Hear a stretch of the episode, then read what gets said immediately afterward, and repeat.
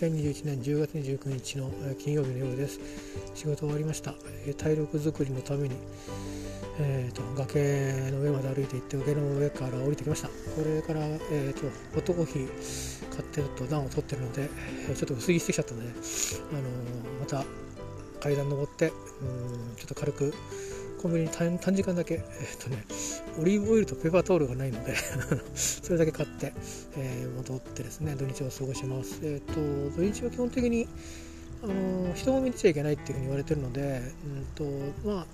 当はね行きたいところもあるんですけどでもまあやっぱり普通に通勤できるようになるまではちょっと自粛 しようと思ってます。で、えー、ちょっとあの洋服だけね今直しに出してるんでそれだけ日曜日に取りに行ったりちょっとなんか休みの日の役場の代わりのなんか住民票とか取れるようななんかそんなところでちょっと必要な書類があるのでそこをよって寄ったりしに外出する予定が土曜日に、ね、ありますけどなんか雨降るみたいなんでねうん午前中に行ってしまおうかなと思ってますがまあそれぐらいですね。で明日は、えーと、予定ではねスコットランドから荷物が来る予定なんですよ。あのスコットランドってウイスキーじゃないんですよ。うん、それはまた別途来るんですけどのはずなんですけど忘れた頃に。えっ、ー、とちょっとね冬なんだろうシャツ T シャツとかあの冬物のジャンバージャンバーみたいなやつ、うん、いやジャンバーなんのかな？ちょっと分かんない。着てみないと。それをあのちょっと買ったんですよ、えー、洋服をね。でそれが届くはずなのでえっ、ー、とまあ春春まで着れると思うんですね。夏も着れると思うんでまあもう1年もので、えー、それが来るんですけど DHL で来るんだよね。だから佐川が中継してくるのかな？ちょっと分かんないんですけど変に関税がかかったりするものないと思うんで特に通関手続きうんぬんとかそういう話も多分ないとは思ってるんですけど、えー、一応明日来る予定なんですけどね。でもなんかあの向こうの BBC のニュースなんか見てるとあの今クリスマスプレゼントもすでにですよ商戦始まってるわけですよね。でそれのものが Northern Ireland 北アイランドヨーロッパから来たものが北アイランドに止まっちゃっててでそれをこう運ぶドライバーがいないみたいなので問題になってるんですよ。これも例のあのオイルがないぞっていうあの no fuel っていうあの燃料ないぞっていう、ね、あのあれもトラックドライバーがいないから運べないっていう、うん、そういうことだったんですけどそういうつまりブレグジットしたことによる、まあ、負の面の影響がね出ててちょっと物流乱れてるみたいなんですよね。でだから本当に明日来るのは ちょっと分かんないんですけど一応明日来るという予定になってるので、えー、お家にいようかなと思ってますね。本当は、まあ、目覚ましかけないようにして明日ぐらいはって思うんですが薬を飲まなきゃいけないのでまあ、入院時間で明日も過ごします。だもう基本的にずっともう土曜日も日曜日も平日もなく入院してるような時間で暮らしていて仕事がある日はそこに仕事をはめていくみたいな感じですかね。えーえー、まあどっちでもいいんですけどそんな感じで過ごして、えー、土日を過ごそうと思います。で来週は通院があるんですよ土曜日に。土曜日に通院があるんで日曜日は家にいたいなと思うしそうこうしてるうちにだんだん表寒くなってきますからね。そうこうしてるうちにそろそろ出勤しましょうかって時期もやってくるので、えー、まあまあうんまあ体調の戻りもね麻痺の戻りもどうだかちょっとあんまりそうそうねあの気楽にいようとは思いますがそう芳しく戻るかどうかちょっとは分かんないんでね寒いってこともあるしそれから自分のま体感でもねそんなになんか、うん、こればっかりはなかなかね分かんないですから、まあ、だけどまあうんきっとよくきっとよくなるだろうと思っているしかないんでね、うん、そうでも思ってないとやってらんないってところもあって、まあ、そんな感じです。はい、ということで、えーまあ、体力作りといっても歩いてくるだけなんでふくらはぎを使ってると全体のバランスを取るっていうそこだけをこう少し調整してるだけなんですね別にあのどっからなんとか筋を太くしようとか なんか、あの何キロカロリーを消費しようとかなんかそういう魂胆ではないので、えー、ただまあ一応体重はあの落とした状態でキープはできてますね今のところは。だからまあそういうところはあのー、キープ上がらないようにしていけばいろんな数値も血液やら血圧やら、腎臓のこともそうだし麻痺はどうかわかんないですけどね。あの基本的に体の負担が楽になれば、えーと、多分全ての負担が楽になるわけですからね。いいと思うのでそれはそれで続けていこうと思いますね。実はなんで維持できてるのかっていうと食事をちょっと変えたからですかね。あの結構ね魚を一人暮らしで取るって大変なんだけど100円ローソンに結構あの海外からの輸入物タイ産のあの鮭とか タイ産の鮭って一体どっから来てる鮭なんだろうね。あれ鮭じゃなくてマスなのかな？よくわかんないけどあの100円で買える魚があるんですよ。切り身じゃなくてパックになってて意外と持つのね2週間ぐらい。だからそれがちょうどまたこう塩分なんかも気にしなきゃいけないんだけどちょうど1食分で 1g だけとか 2g だけとか、まあ、こう私が目安としてる塩分量で済むようになっててそうするとまあ変な話2食魚にすればお米の値段抜くとしてもうん1日500円ぐらいで食べれちゃうんでね、うん、なんだかんだ。豆腐とか入れたりしても平均すると。そうすると1ヶ月1万5000円でいけるでしょ。うででもそんなことないからやっぱりねブレるから上下に。だそうしても倍までいかないからねなんか2万円いくかいかないかぐらいであのご飯食べれる。お米も食べれるし魚も食べれるしっていう。で要はそんなに僕はタンパク質を取っちゃいかん体なのであの制限はしなくていいって言われててあの嫌になっちゃうってなんか食欲が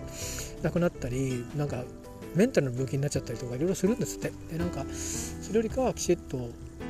きちっと食べるものを食べて元気でいると。まあ僕の場合はってことですよ。その数値がいろいろあるんでレベルが。まだそれぐらいでいいでしょうっていうことでまあ塩分もねあの控えてくださいとまだ言われてないの。これはま自主規制でやってて。タンパク質はなかなか難しいんでね本気でやろうとすると。でもそこまでやんなくていいよっていう話になってて。だけどまああえてね必要以上に取る必要もないわけだから。ってことは体重が戻らない程度に食べたらいいのかなっていうことでまあご飯も食べるし魚も食べるしと。でまあそればっかりで嫌になっちゃうんで野菜ですかね。なんか最近はこの間人参シーシー作ったけど、うん、そういうのとか。であとは何だろう、うん、結構冷凍物とかであの温めるだけで食べれる惣菜がね売ってるんですよね。ただ300円ぐらいしちゃうんで毎回それ食おうとは思わないねさすがに。うん、あの入院する前はそんなもう食事してたような気もしますけどちょっとねやっぱりコスト意識が変わったね。あの入院して明細見るじゃない。そうするとね食品がむちゃくちゃ安いわけよ。で、まあ、もちろん大量に仕入れ大量に作ってるからなんだけど、まあ、ああやって写真でツイートしましたけどね。あれだけの品数のものをですよ。あれ1食ね1日300円ぐらいで食わしてくれてるの。1食100円ぐらい食わしてくれてるんだよね。恐ろしいことで。で自分の生活であれはできないからまあそうすると例えば、ほうれん草をつけようかな。っていうと例えば冷凍物で、あのー、まあ、300円ぐらいのやつがあるじゃんそれを2回に分けて食べれば1食150円でほうれん草つけられるわけでね。それまあ毎食つけられないから1食どっかで朝つけるとか。ねチンで戻して醤油ちょっと垂らすだけでもいいしあのー、うまい具合にねこう水分が戻るんだよね。で別になんかあの上で食べる時は煮浸しとかになってるんだけど、まあ、別にお出汁なくてもあの醤油で香りつけるぐらいでそのほうれん草のうまみみたいなもので食べれたりするからそんな風にしてね今ね野菜と魚で回しつつあります。そのおかげで多分そんなに体重が増えたりしてないんじゃないかな。でアイスとかもたまに食べるんだけどなんかねさすがに量がいらないみたい。なんか途中でねあの薄味になれちゃったんで途中で食べれるんだけどあのちょっと鼻血出るかもみたいな感じになる。初めて、ね、チョコレート食べた時みたいになっちゃう。うん感じですかね。まあ健康にどんどん戻っていけばきっとガンガンあの焼肉屋の人に心配されるぐらい一人で何人前食べるんですかぐらいにまたガンガン食うような時代も来ちゃうのかもしれないですけど。でもまあせっかく今多分あのまだあの体重としては太ってるんでもまだもうあと十何キロ落としても全然問題ないんですけど、まあ、まずはこのレベルで一旦抑えて生活スタイルを固定してでやってみてもいいのかなとちょっと思っています。えーまあ、これは入院しただからこその何ていうかあのおまけだったかなと思っていてまあ、もったいないからねあので健康にも悪くないので、うん、キープしてみようかなと思ってますね。結構でも季節が今冬だからこれでなんとか思ってんだろうけどね。また活動的になってったりするといろいろ違う問題も出てくるでしょうしね。それからまだ薬も飲み始めで飲み始めなんだけど結構なんていうのかな。あのニキビとは出てきてこないんだけど肌がガサついたりとかしてて。で、なんかね変な感じなのよ。もともと乾燥肌で油っぽいとかっていう肌質親父の肌肌ですけどね。それがなんかねちょっとね肌がごわってる感じででちょっとあの乾燥した油っぽいってなんかおかしい感じなんだよね今ね。多分薬のせいかなステロイド飲んでるからそういうもののせいかなと思ってるんですけどこれもまだちょっと様子見ていかないと分かんないですよね。それから季節によっても体のその自分のねなんか中の変化もどうなるか分かんないし。まあ、そういうことがなんか全てニューであの体験していくんですよねあの世の中と私という関係とかあの誰かと私っていう関係性以外のところで自分が一人生きていくのになんかいろんな変化をこれから初めてを経験していって行き着くところは健康なんだけどその健康っていうのは前持ってた健康とは違う何ていうかまあマシな状態っていうところだからそれもなんか着地点はないんだよね。うん、先生が決めてくれるのか、まあ、その時に大体こんなもんでいいですかねっていう感じになるのかちょっと分かんないんだけどまあそんな感じなんですよ。なんでえっ、ー、とまあ何て言うのかな。答えを探してるような気分ではいるけどでもどこにも答えはきっとなくてうんたどり着いたらこうだったっていうふうに気づいた時がそこが答えみたいな感じなのかなと思ってます。えー、10分少々喋りました、えー、特に新しいニュースはないです。それはないよね。昨日かおとで喋ったばっかりだから、特にないです。え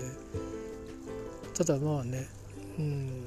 去年はこの時期をどこにいたかっていうと、東京の都内にいたんですよ。で、ホテルにいましたね。うん。12月、正月頭頭ぐらいまではホテルにいましてね。そこからレンタルマンションに移りましてね2ヶ月ぐらいいてでそれから今のところに来て、うん、まあ今のところ一番長いんですけど8ヶ月以上いるんでまあこんな暮らしが始まってもう1年、うん、とちょっと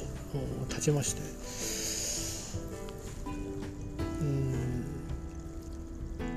その前とは全くこう関係のないことって この1年間ずっと病気を中心に動いちゃったってころもあるんですけどその他のことも実はねいろいろあったんですけど、ね、病気のことで全部うっとっちゃったんですよね。あの、正直。本当はもう私はここら辺になかったかもしれないですし分かんないですよ、うん、たらればなんでみんな。その全てのことが流動的になっちゃってるんで分かんないんですけどまあだから分からないもんだなっていうね何を言いたいかっていうと なんかこうこうなってるつもりだったとかなんかそれが全て今年は特にね一昨年ぐらいからの流れではあるんですけどなんか全部こう、うん、あの思う通りは、うん、あの世間も含めてねいかないかった年だ2年だったなって特に今年はこの1年はそうだったなって振り返ってます。で振り返ったところで何か反省があるかっていうとあんまりなくてまあなんか身についた生活習慣はこれはこれで、あの世間の習いという感じでいいんじゃないかなと思うんですけどこっから先のことはまたこれゼロからだし今年がそうだったから来年もそうだろうっていうのは思えるけど結構怪しいなっていう風に思うようにもなったしで怪しいからっつって何かできるかっつうと結構だんだん無力になっていくんだなって思うところもあってだからやっぱり体が資本だなって そこに落ち着くんだなって思いました。本当に、えー、散々からなんか随分生きがったこと言ったり弱音を吐いたり両極端に触れながらこう生きてきたんですけど結局のところは健康じゃないと何があっても始まんないねないと、うん、ってことなんだなってこう今回思い知らされましたね。本当にね。大事にしたいと思います。皆さんもどうか。うん。いつまでもあると思うのは親と健康っていうねぐらい思っていただければと思います。えー、ではまた。